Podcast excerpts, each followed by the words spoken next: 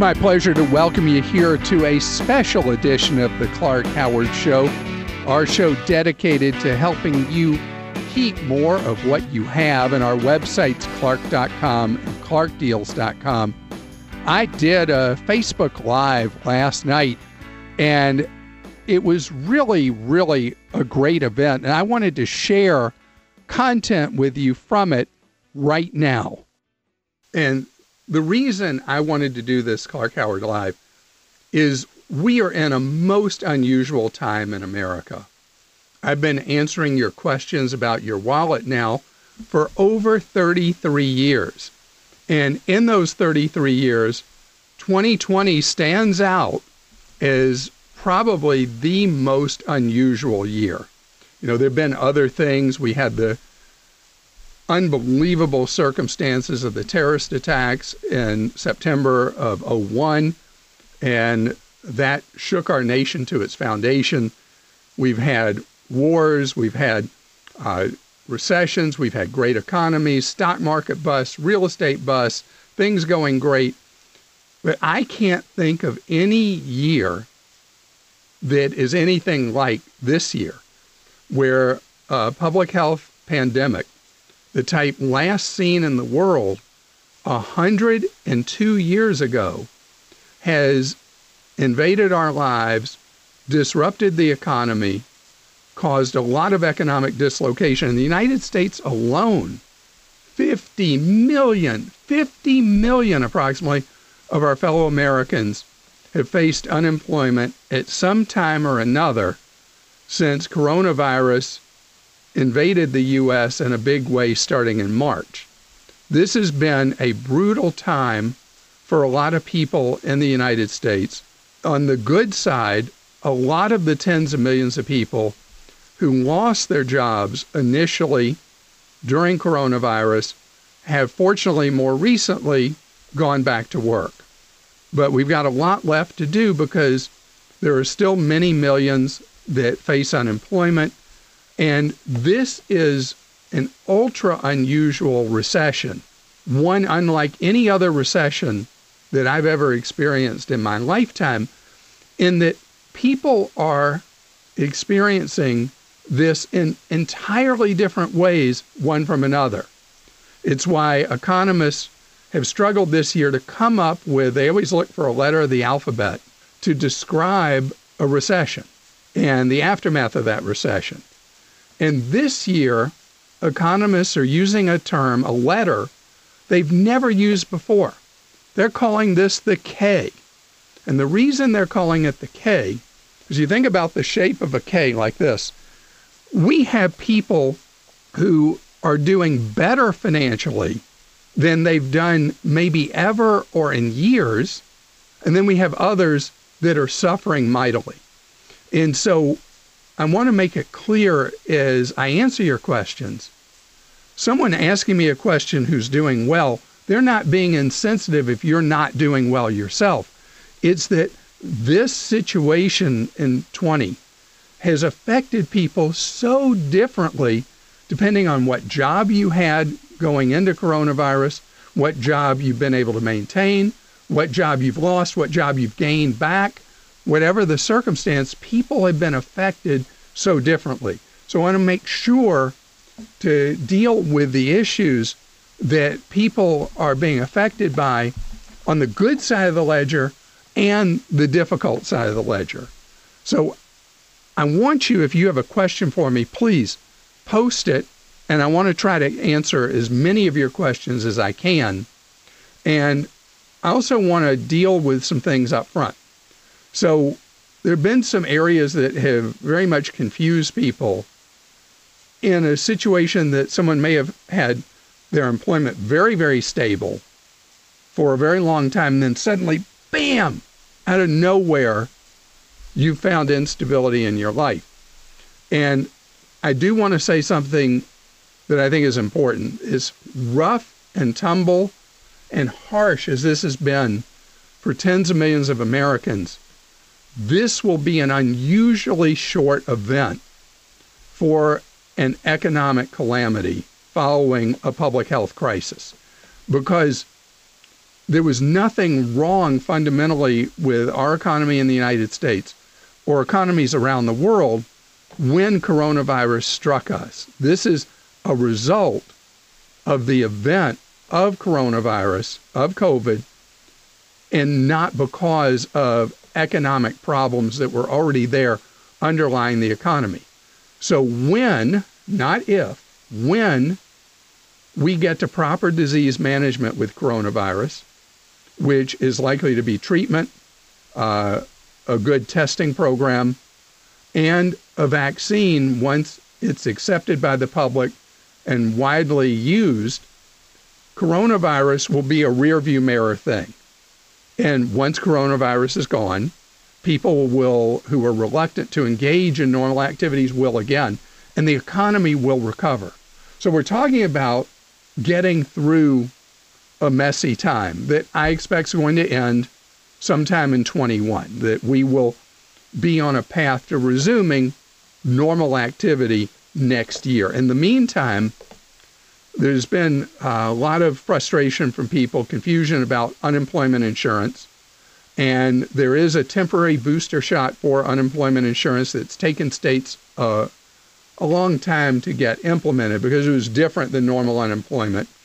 That money's starting to flow if you are somebody on unemployment insurance. And the eviction moratorium that has been just talked about in the headlines a lot of people don't understand how it works. So I want to make sure you understand how it works. There's a form that I have for you at clark.com that you have to fill out, sign and date, that you supply to your landlord. And that form will take you through a series of qualifications that would qualify you to avoid eviction the rest of this year through December 31st. It doesn't mean you don't owe the money later. Doesn't mean the landlord can't charge you uh, penalties as the lease calls for when you do get back up on your feet. But it means that you don't have to worry if you qualify under the form to get relief from eviction. Now, one other thing I wanted to mention is we're going through a phase of a lot of job rotation. And what job rotation means is that disruptions already in place for the economy have been magnified and sped up by coronavirus. So there are people who have lost their jobs that will never have the same type of job again. But at the same time, other employers are hiring people like crazy. UPS announced yesterday that they need 100,000 additional workers. FedEx needs 70,000 additional workers. Amazon needs 30,000, 33,000, the latest count, unfilled jobs. And the jobs, in these just three employers, there are many others we don't hear about. These jobs are jobs that are generally better paying jobs than average. There are those of us who are in jobs in the segments of the economy that people are reluctant to take part in, like travel, uh, tourism, conventions. Those are going to wait for recovery till that step I talked about in 21, when people feel confident with effective treatments, vaccine, or that we have a public health protocol that reduces the problems of community spread that we don't have yet in the United States. So a combination of any or all three of those things is going to restore public confidence in people who've been reluctant to do those things, and it's going to bring those job categories back to life. There are people who believe uh, who are too close to the travel industry. The travel industry will never be what it was before. Never say never. Travel industry will be back strong. And I'll tell you, one person that'll be part of that is me because I can't tell you how much I miss the smell of kerosene, of jet fuel, of being able to go places, being in airports, seeing places around the world, experiencing things that because of pre existing medical conditions, I can't do right now. But 21 is going to happen. It's time for your questions. And we have an unusual format for this, where my wife Lane, come on in, honey, say hi, Hello there. is going to be asking questions that you are posting for me. And so post away. And so, Lane, who do we have our first question from? Our first question is from Susan, and she says her son has not rece- received her his stimulus check, and he did file with the IRS for 2019. Um, they've gone on IRS.gov, but they've ended up with the statement payment status not available. So they want to know if you have advice or help for that. I do have information for that. All right, so let me paint a picture. If we go back when the stimulus checks were part of the initial congressional um, stimulus act because of coronavirus, and it took the government months to get that money out, we were getting person after person saying they were having that problem. But we are not hearing that anymore. It's rare that your son is having that problem and getting that response. The change that has occurred is in the spring and early summer when anybody tried to call the IRS, forget it. I was talking with my accountant about this that it was impossible even for tax professionals to reach any human at the IRS. And that situation has improved.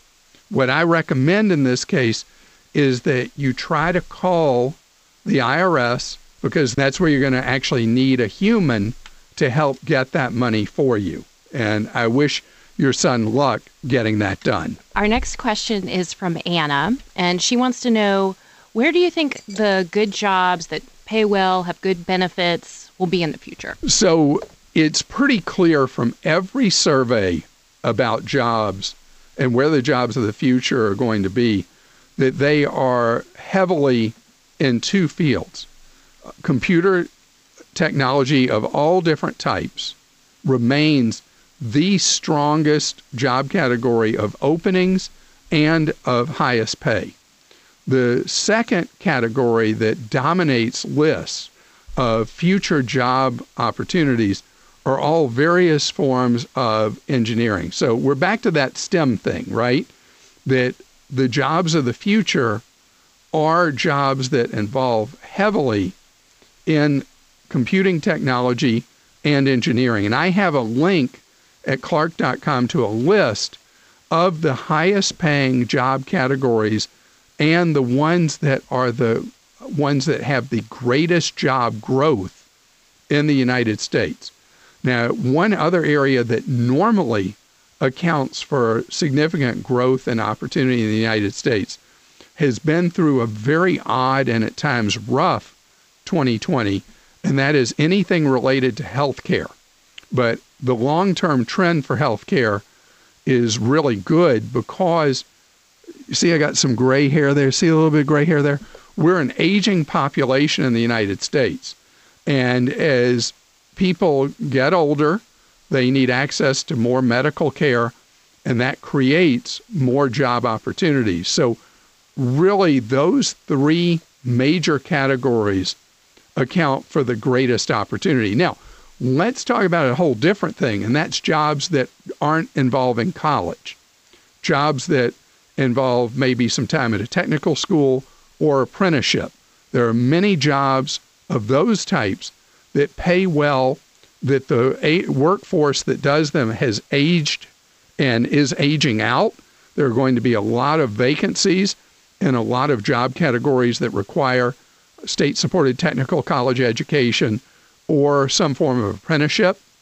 And I have a list for that as well at clark.com. We're answering your questions on the Clark Howard Show. Time to hear what's next. All right, so now we have Mike, and Mike is curious about who is eligible for the $1,800 unemployment booster that it's it's expected next week. Do you have to do anything extra to receive that, or who can get that?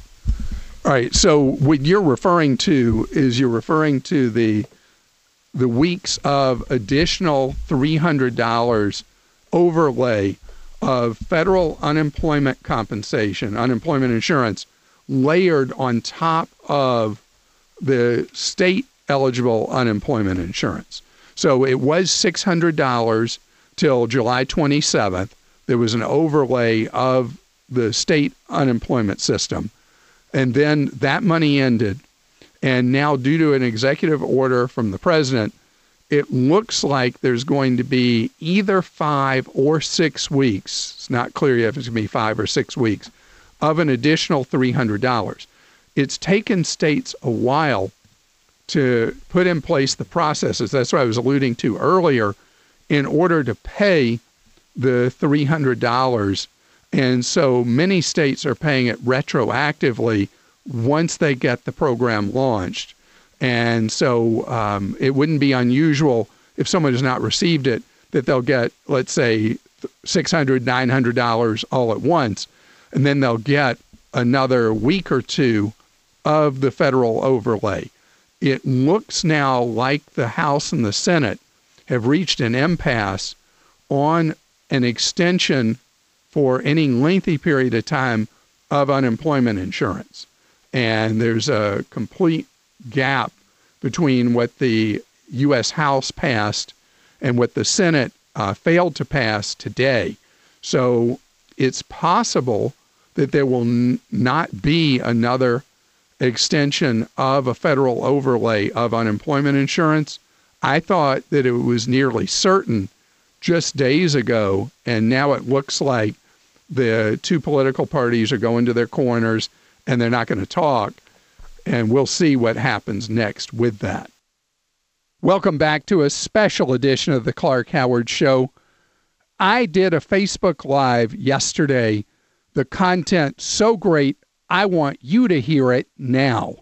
I want to go back to something else about the, the split and the K for people who are doing okay.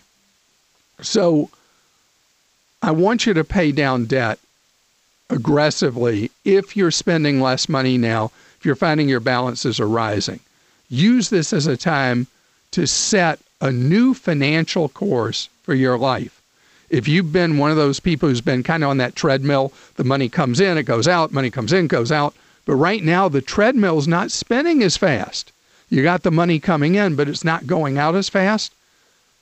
I want you to use that as a gift, as an opportunity that has been presented to you at a time that there's been so much hardship for others that you have been in this fortunate situation with your work and your life that you pay down debt. And recognize this because of those deficits I was talking about a few minutes ago, we're going to have increased tax rates in the future.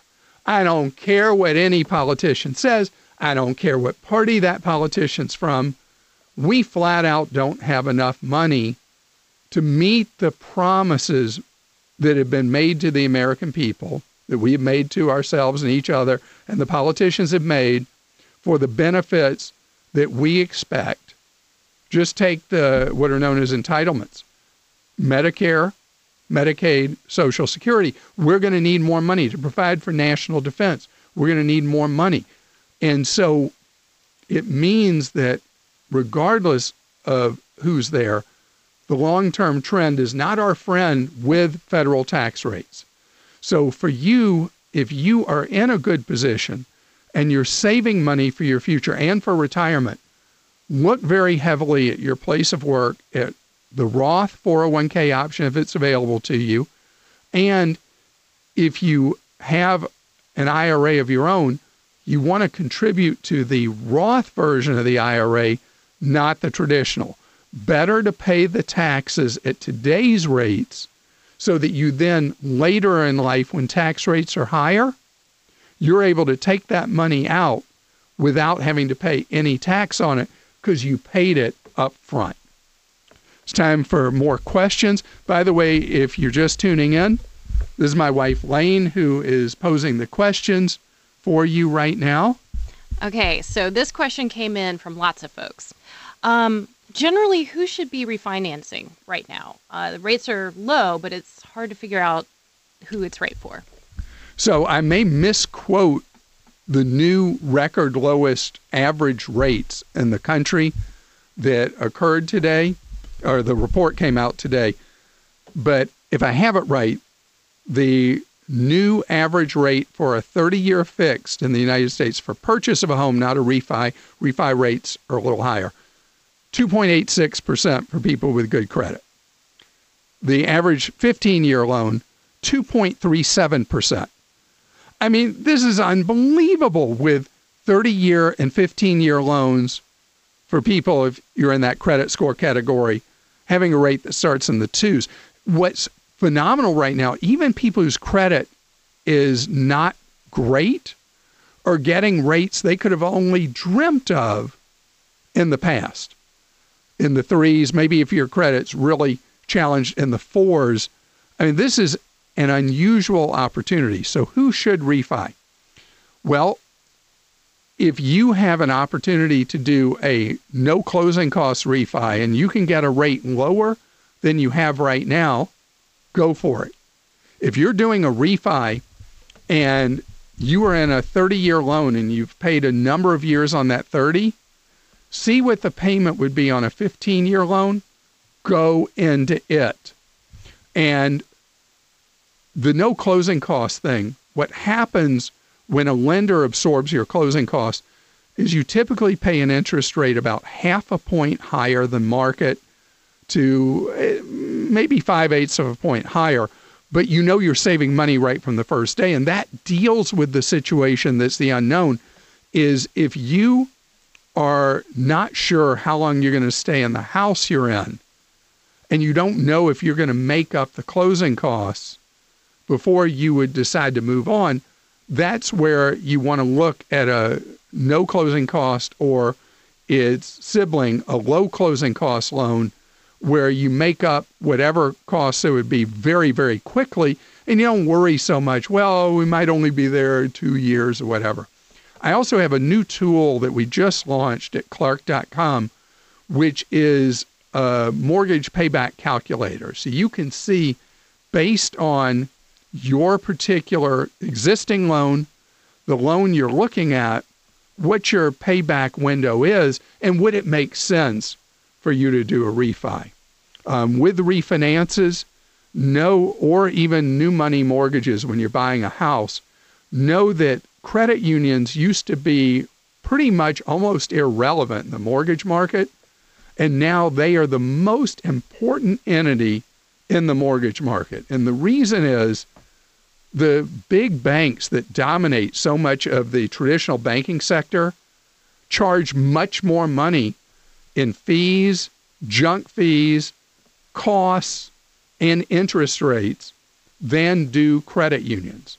So there's this huge competitive gap that's opened up comparing the banks, because, you know, four giant banks control half of the banking orbit in the United States, and they they're retailers. They charge very high prices. They're not discounters. Credit unions owned by their members, they're for their members, offer better deals on refis. It also really helps for you to get quotes from a mortgage broker who can quote multiple lenders to you for a loan you're originating or a refi. I will tell you though, I am obsessed with 15 year loans because the rates are better and you reduce your debt so quickly. The biggest factor, though, that is going to affect the home market in the United States is people who lock in a very low rate right now, buying a home or refining one, are going to find themselves facing house lock. If you're familiar with the term house lock, you are going to find that you're much more likely to stay in the home that you've got that great rate on than rotate out of it to another home that might be more like what you want to move to, you'll likely stay in that home you're in, maybe even improve it, renovate it, maybe even add on to it so you don't give up this incredible record low mortgage rate that's available right now. Okay, we've got a great question from Mauricio. When would you recommend buying a used car from a dealer? during this pandemic. Uh, I was under the impression that right now would be a great time to take advantage of great deals. I thought sales would uh, would go down, but apparently they've gone up. So what's the deal? So the car market is facing a crazy set of circumstances. First, the new vehicle market, which you did not ask about, right? Because you were asking used. the new vehicle market suffered an extremely long series of factory shutdowns in the first wave of coronavirus back in the spring. And so the vehicles produced went to essentially zero. Now, new car sales, new vehicle sales are still way below normal in the United States, but they're just flat out as an inventory. So that pushed people that were looking for new vehicles to the used vehicle lot, creating demand there that would have gone to new vehicles. Then a lot of people who rode public transportation to and from work became afraid to ride public transportation, to ride a subway, a train, a bus, whatever, or people who uh, would get around in Uber and Lyft have been reluctant to do that. So people who didn't want to own a vehicle and got around other ways needed another vehicle. So that created a wave of, I guess you could call it artificial or temporary demand for used vehicles. Used vehicle prices according to the latest data I've seen from Edmunds.com, are up 16% on average, which shows you the extreme nature of the shortage.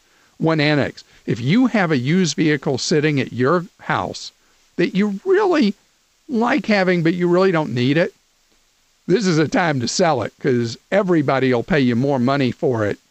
Uh, you don't even have to buy from somebody. They'll uh, everybody's taking uh, purchasing vehicles even from people not buying another vehicle from them, and they're paying top dollar for them.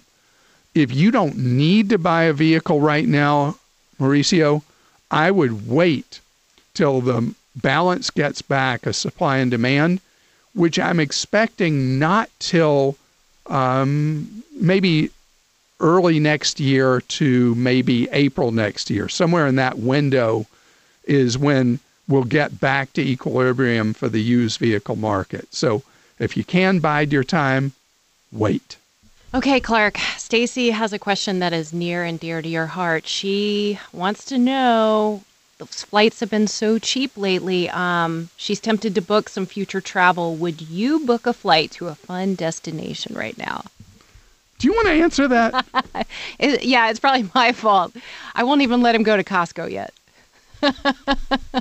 so I, I would like to go. Our daughter, one of our daughters, is in Los Angeles, and I would love to go see her. And she has had to pack up to evacuate because of the fires, and w- we're waiting to hear from her if she's just still on standby or has to leave. But anyway, we are of very different minds about this on travel, and He's dying to go, Stacy. He's dying to go. Maybe somewhere. What about like North Dakota? That'd be fun. You haven't been there, right? That's the only state I've not been to, but it would involve a plane change to get to North Dakota. But um, I see these deals just like you do every day because, you know, I'm a travel maniac. And it just kills me not to be able to book. And I was looking just yesterday at the uh, one of the great deals right now is being able to redeem uh, frequent flyer miles for international travel. That's a real sweet spot right now for next year because normally it's really hard to find those seats, particularly at the lowest mileage redemption levels. They're available right now. And what I would recommend if you're thinking of international travel and you got points, go ahead and book if the airline you'd use points on will allow you to redeposit penalty free. You know, usually they charge you like 150 bucks or whatever to redeposit your points. Right now, a lot of them will let you uh, redeposit. If you book now and later you decide not to go, they'll let you redeposit penalty free. That's the smartest move. If you want to do domestic, today there's an incredible sale from Southwest and JetBlue, both of them offering incredible deals around the United States both with very liberal, well, Southwest has always had the ability for you to change your plans penalty free. And now um, with JetBlue doing this sale, you have that. And then, you know, Delta, American, and United have ended the um, the change fee on most of their fares except for that awful basic economy. That when you buy it, you own it. You don't use it, you lose it. But uh, at least any ticket for after this December, that's the case. This episode is brought to you by Progressive Insurance. Hey, listeners, whether you love true crime or comedies, celebrity interviews, news, or even motivational speakers, you call the shots on what's in your podcast queue, right? And guess what? Now you can call the shots on your auto insurance too. Enter the Name Your Price tool from Progressive. The Name Your Price tool puts you in charge of your auto insurance by working just the way it sounds. You tell Progressive how much you want to pay for car insurance. Then they'll show you a variety of coverages that fit within your budget, giving you options. Now, that's something you'll want to press play on. It's easy to start a quote, and you'll be able to choose the best option for you fast. It's just one of the many ways you can save with Progressive Insurance. Quote today at progressive.com to try the Name Your Price tool for yourself and join over 28 million drivers who trust Progressive. Progressive Casualty Insurance Company and Affiliates. Price and coverage match limited by state law. We're answering your questions on the Clark Howard Show. Time to hear what's next. Cindy says, I own my own home and car. I used my emergency fund to pay off uh, some credit card debt. Should I be rebuilding my emergency fund or continue to hammer down my debt? So, if you've gotten rid of high interest debt like credit cards, because I, I, see you said you used your emergency fund to pay off some credit card debt.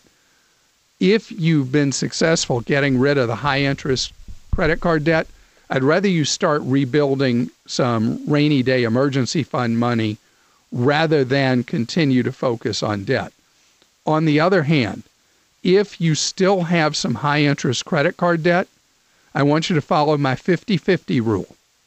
For every dollar you have come available to put towards either paying debt or building your rainy day back up, I want you to take 50 cents of each dollar and put it into rainy day, the other 50 cents towards the credit card debt if you're got the credit card debt handled, or once you have it handled, then your other debts, uh, whatever they would be, if they are lower interest rate debts, then and lower interest rates, anything a single digit, then your focus should be on fully working on rebuilding your emergency fund, your rainy day account. Nicole asked, "Do you have any advice for negotiating rent a rent increase for her apartment?" I sure do, Nicole. All over the country, there are apartments that are seeing declining occupancies. Not every apartment complex, not everywhere, not in every neighborhood. Your power with your landlord is for you to go shop the market around where you live and see what else is available you may even find a place that's a lot better than where you are right now, and you never thought about living there. And a lot of landlords offering a month or two of free rent with the new lease, that kind of thing. So you use the pressure of the marketplace to negotiate with the landlord. If you don't go out and shop the market, you have no power with that landlord who wants to raise your rent. But if you go out and find other things and they're better things, than what you have right now, then you're great. You're good because you have power. You have the greatest power when you're actually willing to walk. So let me give you what I mean by that. So if you go out and you shop around and you find a place that's really nice and it's a better deal and they're going to throw in some free rent and all that, um, and you're actually willing to move, then you can play a full game of chicken with your existing landlord. On the other hand, if you go shop the marketplace and you go back to your landlord, but you know in your heart of hearts you're really not willing to pack up and move, you just use the market information you found to try to negotiate with your landlord. And most of the time you'll get concessions. You may not get what you want in terms of what you end up paying on your renewal but you should be able to move them some based on what you have done shopping around. Thank you so much for listening to this special edition of the Clark Howard Show. The pandemic has affected us in so many different ways. My pledge to you I will continue to serve you on the show and on our websites to help you navigate these unusual times. You're listening to The Clark Howard Show. Thanks for joining us today. The Clark Howard Show is produced by Kim Drobes, Joel Larsgaard, Deborah Reese, and Jim Ayers. And remember, 24 hours a day, we're there to serve you at clark.com and clarkdeals.com.